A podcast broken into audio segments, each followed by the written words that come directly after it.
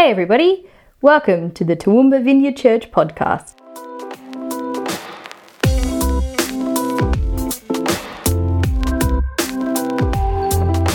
We are a brand new church here in Toowoomba, Queensland, and we are discovering the joy following Jesus together. If you want to find out more about what we're up to, stick around at the end for the details. But in the meantime, we hope you enjoy this message. I want to start by sharing with you one of my favorite things on the internet. Uh, and I promise you it'll be relevant, but you don't need to worry about that yet. Um, it's called, it's this Instagram account called Subpar Parks. And the premise of Subpar Parks is that it's this girl who's an illustrator, and she takes one star reviews that people have posted about like natural wonders, um, so mostly uh, parks, national parks in the US. She, she does these beautiful illustrations and then posts them alongside the words from these one star reviews. So I'm going to show you a few examples. Ugliest place I've ever seen, Death Valley National Park. Does anyone know what Death Valley National Park actually looks like? It's like quite expansive, but it's absolutely stunning. Like it's the most incredible landscape. Anyway, um, they keep getting better too. Uh, North Cascades National Park. Too many mountains, trees, snow, etc. You'd think that's why you go there, right? Like, surely you would have realized ahead of time that there were tree, mountains, trees, snow, etc. Anyway, uh, Yellowstone National Park. Save yourself some money and boil some water at home. I mean, who needs to go to a hot spring in the most beautiful place in the world when you can just boil the kettle at home, right? I mean, the logic checks out. So, um, some of the comments on these are pretty, um, pretty on point too, but I'll let you read them in your own time. Um, so, she recently, she normally only does the US. Uh, she recently did a few in New Zealand. Milford Sound. Has anyone been to Milford Sound? Would you describe the landscape as fine? the landscape is fine. All right, next we've got um, uh, Mount Cook, New Zealand. Unfortunately, pretty ugly. I've, I've been to Mount Cook and it's not anything but ugly. But anyway, there was no one except us. Now you have to remember these are one star reviews, right? So someone's obviously really upset that no one else was there uh, at Voyageurs National Park. If you like walking on an almost endless beach, this is the place. Again, it sounds like a positive, doesn't it? But this is part of a one star review. Pacific Rim National Park. Um, too orange, too spiky. I, oh, you have? Is it too orange and too spiky? Well, I went to geology yesterday class, so it was actually really interesting. Okay. I I looked at some. Fo- I looked at some photos and I'm like, it looks amazing. I want to know what this person's standard of orangeness is. You know, like how orange is the right amount of orange, and how how spiky is the right amount of spiky. Anyway, and this is my this is my favorite one of all time. Hawaii Volcanoes National Park didn't even get to touch lava. you know, they, maybe they should have.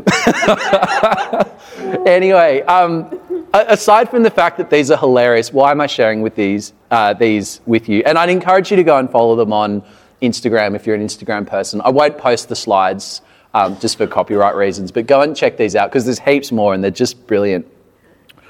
Why am I talking about, or why have I shown you these subpar parks posters? Well, I think that they are a perfect uh, illustration of the fact that we as humans are really, really good at judging things.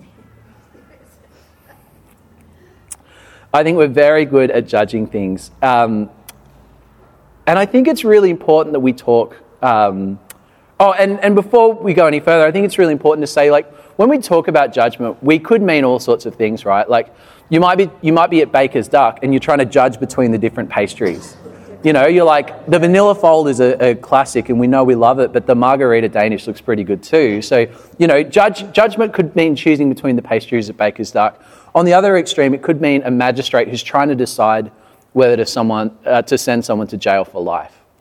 You know, like there's a, a fairly wide range of things that we could mean when we're talking about judgment, but it basically, in its simplest form, it just means evaluating things or, or distinguishing between things.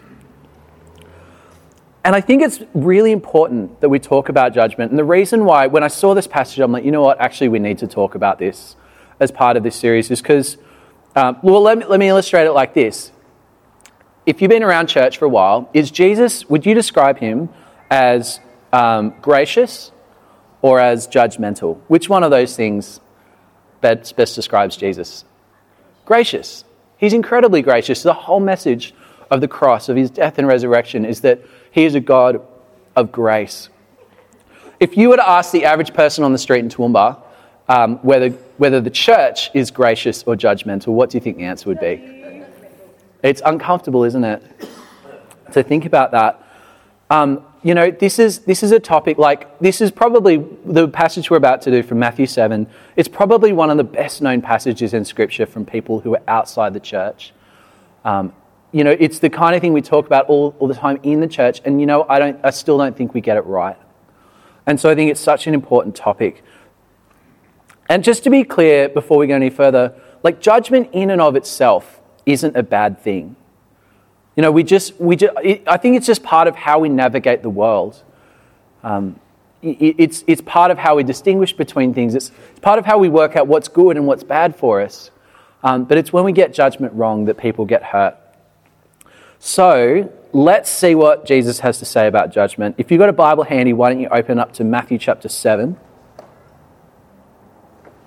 This would be a good one to have out in front of you while we, while we chat. Now, as we've been going through the Sermon on the Mount, just while you're finding it, most of the things that we've talked about have been about the heart. And Jesus is talking to us about our hearts. But it takes a real change here today. Uh, and, and the rest of the sermon is watch out for that coffee, Davy. Yeah, let's just let's not kick that over. Hello. Um, and so suddenly it's about our relationships. It's about the way we relate to each other. And so, in terms of the flow of the sermon, this is really kind of a new thought compared to what Helen was chatting to us about last week. Uh, and so, if you've got that open, Matthew chapter 7, we're going to read from 1 to 5, which, yeah, we've got. Oh, you're on the slides. Well done, Hannah. Thank you. I'm glad you're here. No, that's worship. Uh, here you go. We would love your feedback on our app. It doesn't say that in the Bible. Ask me later. it's not a good time. Uh, do not judge, or you too will be judged. For in the same way you judge others, you'll be judged, and with the measure you use, it will be measured to you. Why do you look at the speck of sawdust in your brother's eye and pay no attention to the plank in your own eye? How can you say to your brother, Let me take the speck out of your eye, when all the time there is a plank in your own eye? You hypocrite, first take the plank out of your own eye, and then you will see clearly to remove the speck from your brother's eye. So let's just really briefly recap for those of us who are like me and where scripture just goes kind of over your head in a public setting. Um, verses 1 to 2 are very straightforward, aren't they? Like he doesn't, Jesus doesn't mince his words here. He says, don't judge effectively for the, the measure you use, for the judgment that you pronounce on other people will be measured back to you. It's pretty, it, it means what it says. It's pretty simple. But then verses 3 to 5 are a little bit weird because there's this, there's this sort of conversation about specks of sawdust and planks, which is a, it's just a bit weird, isn't it? Now, scholars, the people who get really nerdy about the Bible, they actually think this is one of the best examples of a joke in the Bible. Uh, like we, we, when I read it out to you, you're just a bit like, it's a bit of a weird image, but but this is the people in Jesus' day. They probably would have like thought, you know, Jesus is exaggerating here. You know, if you have a plank in your eye, you're probably not concerned about someone's sawdust. You're probably on your way to see Laura at hospital, right? Um, but anyway, so this this effectively comes across as a joke. And so, in terms of unpacking this passage, I want to start in verses 1 to 2. Now, I said already that, that these verses, they're quite directive, like they're quite concrete, aren't they? Um, Jesus doesn't mince his words. He says, Do not judge. And we've already talked, though, about judge, the fact that judgment can mean a lot of different things, right? You know, it, it, we've, give, we've got the baker's duck example, we've got the magistrate in court example, we've got absolutely everything in between. So when Jesus says, do not judge, what exactly is he referring to here? Now, if you ever find yourself reading the Bible and you have a question like this, there's a few tools you have at your disposal to try and figure out what the scripture is saying. And the first and the best thing to do is to try and read the, con- read the verse in context. See what happens beforehand, see what happens afterwards. Have a look at the flow of argument and the thought that's coming through the passage of Scripture. Now, if we go back, uh, we have quite a different idea. I already said that this passage is kind of like a new thought for Jesus. So even though they're linked, I don't think um, the passage immediately before this one helps us understand the scope of judgment. If we read verses 3 to 5, I think they help illuminate the point a little bit, but they don't necessarily tell us what the scope of judgment is here. I've got uh, on the next slide, it says, What does, yeah, there we go. So, so I don't think context is always useful, but I don't think in this case it answers the question at hand. Another tool that we have um, when we come across a passage and we want to figure out a bit more about exactly what it means is we can look at the original language. Turns out the Bible wasn't written in English. The NIV wasn't the original version of the Bible, as good as it might be. And so we can look at the original language and we can, we can see if there's some nuance that's missing in our English translation. Not because translations are bad, it's just that they don't, they can't, you can't perfectly translate, right? And if you go and you look at the word judge in the original Greek that Matthew's writing in, it basically means judge. It, it has the, the original word, it has this same question that we have, where the scope of it is really broad. And so, if we want to understand what Jesus is talking about, which situations um, does, does do not judge speak to, which, which situations doesn't it speak to? You know, does it speak to us at Baker's Duck trying to choose a pastry? Maybe. Um, to figure this out, I want to take us back to a very different part of the Bible, which you might initially think has absolutely nothing to do with this passage, but it turns out the, the link here, Helen called it a hyperlink, which I really like. The hyperlink is really cool. So uh, if you've got a paper Bible, turn it to the first page and then go to the next one after that. So we're going to Genesis chapter 2. Um, and while you're on your way there, this is, this is really interesting. So at the beginning of the Bible, we actually get two creation stories. One of them is a poem, one of them reads like narrative. They're actually quite different. And when you read through it in your Bible, you assume that it's just one author who started writing and just kept going. But the first one we get, the in the beginning, God said, Let there be light. That's sort of like I like to think of that kind of like the theme song of the Bible. It's like the opening, opening song that's at the start. And then at the end of the theme song, it kind of flips into narrative, which is why some of the details might seem slightly different. But anyway, that's just a bit of background for you. Uh, we're going to read Genesis 2, and we're just going to take two little chunks. So from verse 5 Now no shrub had yet appeared on the earth, and no plant had yet sprung up, for the Lord God had not sent rain to the earth and there was no one to work the ground. But streams came up from the earth and watered the whole surface of the ground. Then the Lord God formed a man from the dust of the ground and breathed into his nostrils the breath of life, and the man became a living being. It's pretty epic, right? Now the Lord God had planted a garden in the east, in Eden, and there he put the man he had formed. The Lord God made all kinds of trees grow out of the ground trees that were pleasing to the eye and good for food. In the middle of the garden were the tree of life and the tree of the knowledge of good and evil. So we'll skip down a little bit. Uh, encourage you to read the whole thing later, but from 15, the Lord God took the man and put him in the Garden of Eden to work it and take care of it. And the Lord God commanded the man, You are free to eat from any tree in the garden, but you must not eat from the tree of the knowledge of good and evil, for when you eat from it, you will certainly die.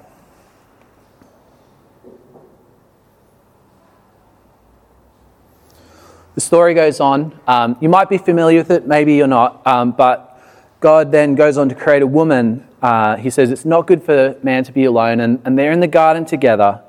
Um, they take their place in the garden, they work the land, life is good.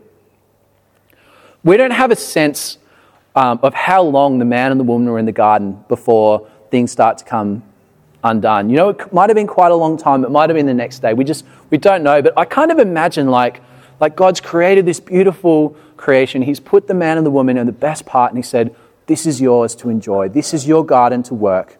Enjoy it." Um, but then a serpent comes along, the most crafty of all the beings, as the Bible says.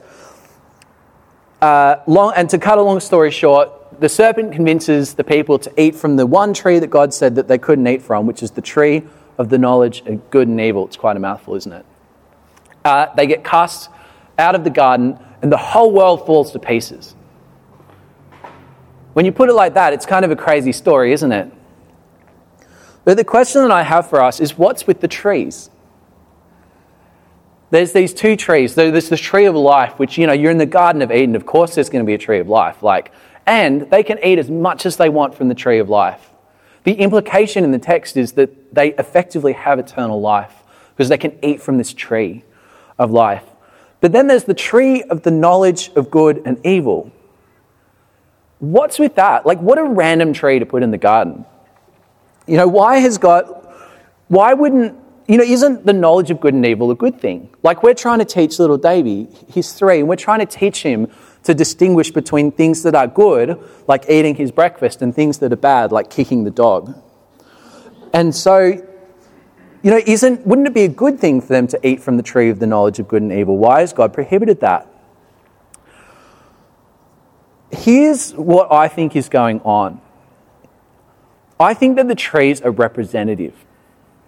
Whether they were literal trees in a literal garden or not, that's not what I'm talking about. But for our, our, case, for our um, circumstance that we're trying to, or our passage we're trying to unpack, I think the trees are representative. You know, God has put these human, He's created this incredible creation. Like, read through chapter one, this incredible place that God has put together. Humanity is the crown of that creation. You know, God creates humanity in His image. He gives them this mandate to rule over all of the creation under Him. And he puts these two trees in the garden. He says, The only thing I need you to not do is to eat from that tree. All, all, all, all the riches of this whole creation are yours to enjoy, but there's just one thing I ask, which is you don't eat from this tree. And I think that tree represents God's right to choose what's right and wrong. And so when the humans eat from the tree, what's effectively happening is they're putting themselves in the place of God and saying, you know what? We actually want to decide whether this is good for us or not. We want to be the ones to, to call the shots on what's good and what's evil, what's right for creation and what's wrong for creation, what's good for us and what's bad for us. We want to make that call instead. Now, there are so many different ways you can interpret this, right? So, this is just my interpretation. But when we, when we have that understanding and we come back to the passage in Matthew, it starts to mean something quite specific, doesn't it? You know, I, I really believe that the starting place of all human brokenness, like where it all comes from, is this idea that we know better than God. This belief that we should be the ones to call the shots on what's good and bad for us, not God.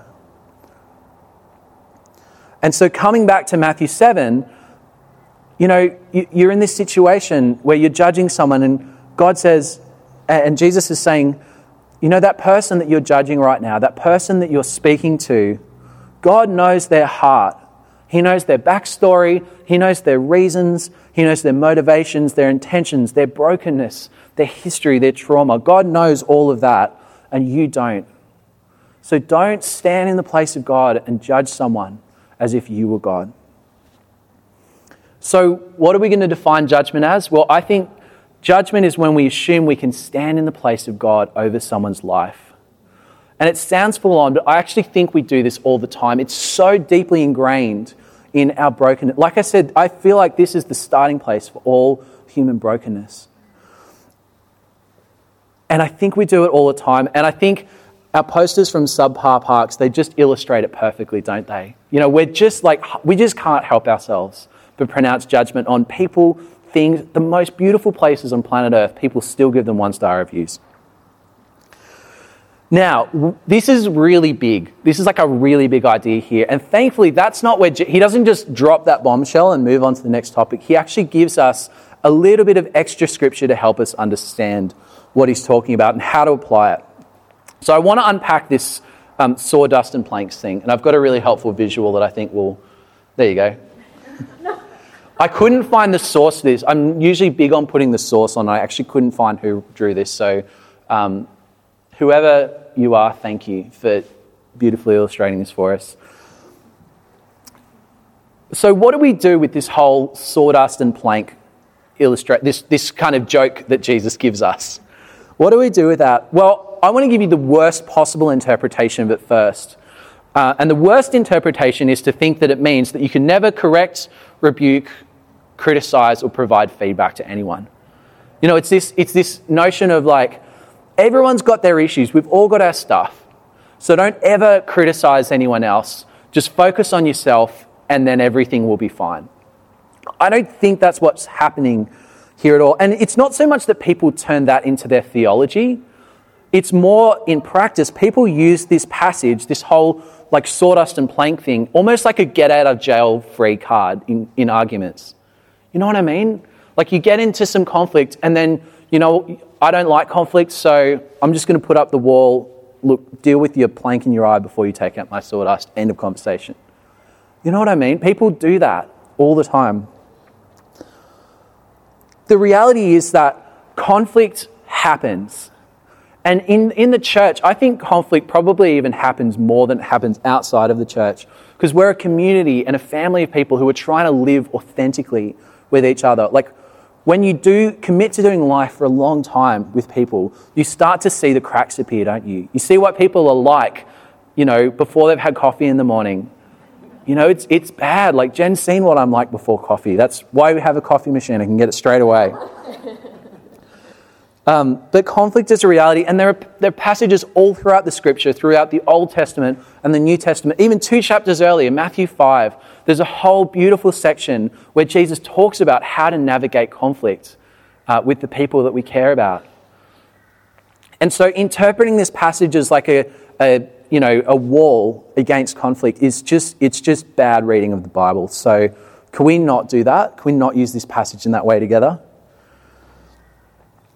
I think it is just worth saying that um, at this point, that conflict, learning how to navigate conflict is something that we, Jen and I, really want to do as a church very well. At Northridge, where we were before uh, we moved up here, we actually did, like, form, we had a training day on conflict resolution because, you know, so many of the, the disagreements and arguments and, and breakdown that happens in churches happens when people don't know how to navigate conflict well. When people don't know how to bring feedback in a way that's helpful. And instead of, you know, instead of bringing it out, working through it, it just kind of simmers there. And, and conflict that starts small, untouched, can just grow into an absolute monster. Um, and, you know, that's, that's something we could do here if there was interest. Like, let us know if you're interested in doing this conflict resolution training. We can, we can bring someone up here and we can do that. But honestly, the, the cultural impact that had in Northridge was huge. And we want that for this church as well. We want to be people who take, who recognize that conflict. I mean, conflict's never great, is it? Like, I just, I'm not a huge fan, but I've seen what happens when you navigate it well. Is rather than tearing people down relationships, it actually builds them up and strengthens them. So, anyway, so coming back to the passage, that's not how, that's not what we're doing with this. I actually think the key to getting this section of scripture right is sort of looking past the whole plank and sawdust thing and recognizing that it's important that it's the eyes. It's really like, you know, Jesus doesn't say, don't worry about the, the speck of sawdust on someone's shirt when you've got a great big stain on your shirt. It's not about shirts. It's not about, you know, don't uh, complain about someone's messy hair when yours is a bird's nest. You know, it's not about that. It's about the eyes. And I think that's really important. Because when you have a plank in your eye, I mean, like I said, go to hospital if you have a plank in your eye. But when you have a plank in your eye, what does it do? It stops you from seeing. And so when you're in this situation where you disagree with someone, when you want to fix someone's actions because you see them and you're like, that's not good, that sawdust in you, not good. We need to recognize that a lot of the time we actually can't see the whole picture Picture yourself in a conversation with someone who thinks very differently from you. Maybe they have a, a diff, very different opinion on, on theology, or maybe they live a lifestyle that you just really don't agree with. Um, maybe, they, maybe they have a philosophy that just rubs you up the wrong way. Maybe they vote for the other political party than yours. You know, a lot of the time in these kind of conversations, our natural reaction, like the way that we just assume we're supposed to have a conversation, is to like try and prove your point or defend your political party or defend your theology or correct someone so that they can see the real truth, which is obviously what you believe. A natural reaction is to defend uh, or to criticize, whereas I want to give us another option. And everything I've said, uh, everything I've said today, just if there's one thing you walk home with, it's this simple, practical tool, which is when you, when you find yourself wanting to criticize, instead, ask questions. Instead, ask questions. Jesus says the first thing you need to do in this situation is take the plank out of your eye. What, what does that translate to? What does that metaphor mean? It see the whole picture. Try and get the whole picture. Try and understand what's going on before you try and deal with the situation. You know, the most compelling people I've met in my life are not the people that have all of the answers, that have the best arguments, that have you know, the, the, you know, the best ability to deal, to tell people what to do. The, be, the most compelling people I've ever met are the people who ask great questions. Have you ever met someone like that? You know, they, you sit down, you meet them, and they just, they just have the, you know, the right questions to ask, and you end up in these great conversations. Like, is anyone, is any, have you, anyone had that experience? Like, I just, I remember a few people specifically who just ask the best questions and you end up having these great conversations and you get to share about yourself and you get to, you know, you, you feel heard and seen and it builds trust, doesn't it? And they're the people that more often than not end up actually making a difference in your life. There's this sensational saying uh, that a really good friend of mine taught me that's almost like a mantra for Jen and I in our ministry. And the saying is, the thing is never the thing. Has anyone else heard that one? The thing is, that when people come to you with their issues, with their arguments, with their prickliness, when people come to you with that, it's, it's so easy to jump on the thing that's right in front of you, isn't it? But then when you start to ask questions, you realize, oh, it's not really about that at all. It's actually something else altogether. And if we talk about that thing, then we can build relationship rather than tear it down. I had this wonderful conversation with a friend of mine uh, a, a, few days ago. We've, Jen and I have loved coming into Toowoomba and getting to know lots of people both in and out of the church. It's just been our joy. And I, I sat down for a, a, a, conversation with this guy. And I was, he was just, you know, how's, how's your week been? What, what have you been up to? And I said, oh, you know, da da da, church. Church has been so bad. The people at church are just, no, that wasn't, you guys are amazing. Um, that was low hanging fruit, sorry. Uh, no, we love you guys so much. But anyway, so this conversation, uh, yeah, how are you going, church? Uh, he's like, what's this church you're talking about? I'm like, how, how have I not told you about this? But anyway, I said, oh, you know, Jen and I, we've, we've started this church. Like, it's pretty much the reason we moved to Toowoomba. And he's like, oh, well, I'm an atheist. I'm like, oh, okay. And so you're at this decision point, right? You go, you know, uh, you might say, oh, okay, well, you're an atheist. Obviously, you spend a lot of time thinking about reasons why Christianity is ridiculous.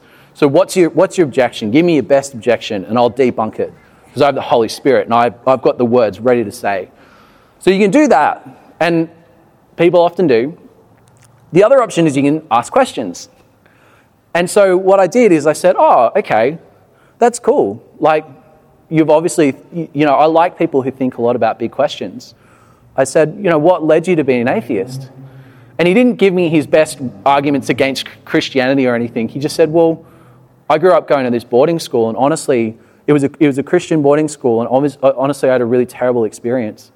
I said, Oh, can you, are you, are you comfortable sharing more about that?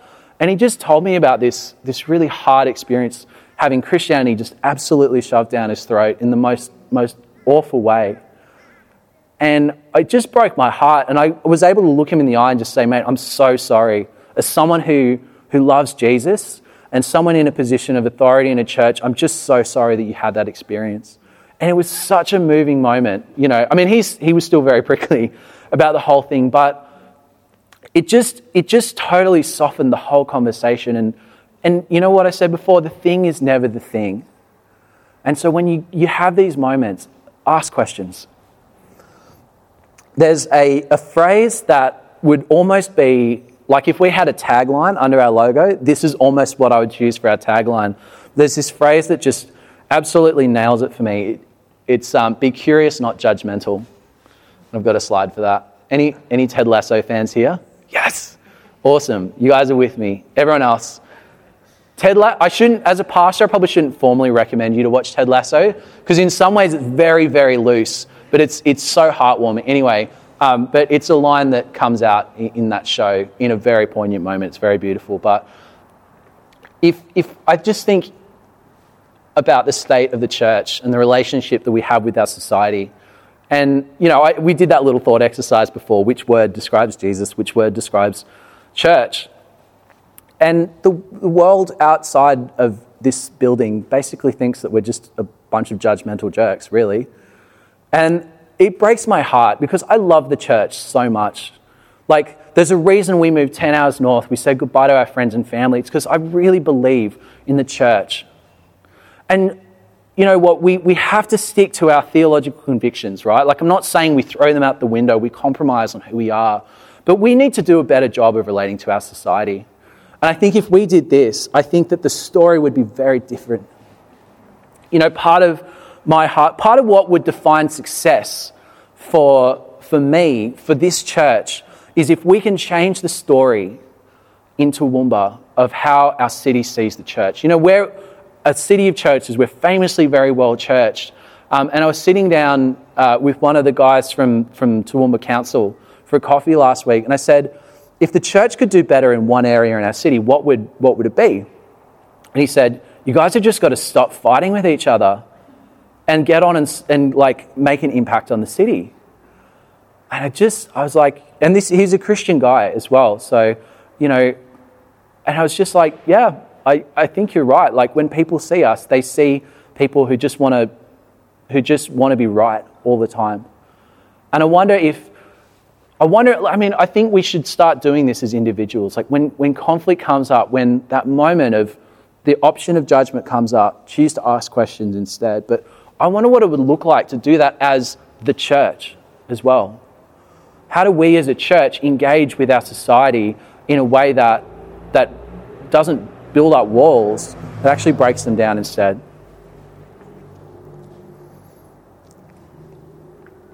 I've completely gone off my notes. That's very exciting. I think that's probably all I need to say on that. The, the last little thought, which I just felt like God put on my heart during worship, is you know, it's very, very easy for us to damage each other like if you if you want to have a real if if we as Christians want to represent Christ to the world, we form relationships with people because that's where where the, the stuff happens, right? It's in relationship. And if we it's really easy as Christians to put people off, to to cause damage, to to hurt people. Like it, it happens so often in the church. And unfortunately in the Toowoomba, there's so much um, there's so, that's such a part of our, our, the story of the church in our city is people being hurt. And a lot of the time it comes when we do the opposite of this, when we choose to judge uh, instead of be gracious. You know, the measure that Jesus uses when he looks at us is grace. The measure he, you know, in, in the passage it talks about the measure you use will be used against you. Jesus' measure is grace. And I feel like we need to learn how to use the measure of grace a lot more. And unfortunately, because we've done a bad job of that, we just, we just end up in this situation where, because of this, uh, well, because we don't do this, lots of people get hurt. And so I just, I didn't want to finish this talk without acknowledging that I, am sure there are people here who have been on the wrong end of, of judgment from pastors, from friends, from family, from whoever. Like, I think there are some of us sitting here who have just absolutely got the raw end of this. And so I just want to use this um, this morning as a chance to just bring a small amount of healing into that and just acknowledge that we should have done better. So, can I, with that thought, that happy thought, can I invite us all to stand? And I just want to pray a prayer, I guess, partly of repentance um, as the church the way we've hurt people, but also just a prayer to invite God's Spirit to come and start to bring healing into these places. Well, Holy Spirit, we just invite you to come. Wow, you made it to the end. Good job. If you want to listen to more of our messages, just search out Toowoomba Vineyard Church wherever you listen to the podcast. You can also check out our website at tvc.org.au and find us on Insta at Toowoomba Vineyard. We'll chuck those links in the notes so you don't have to remember. That's all for now and hope you have an excellent week.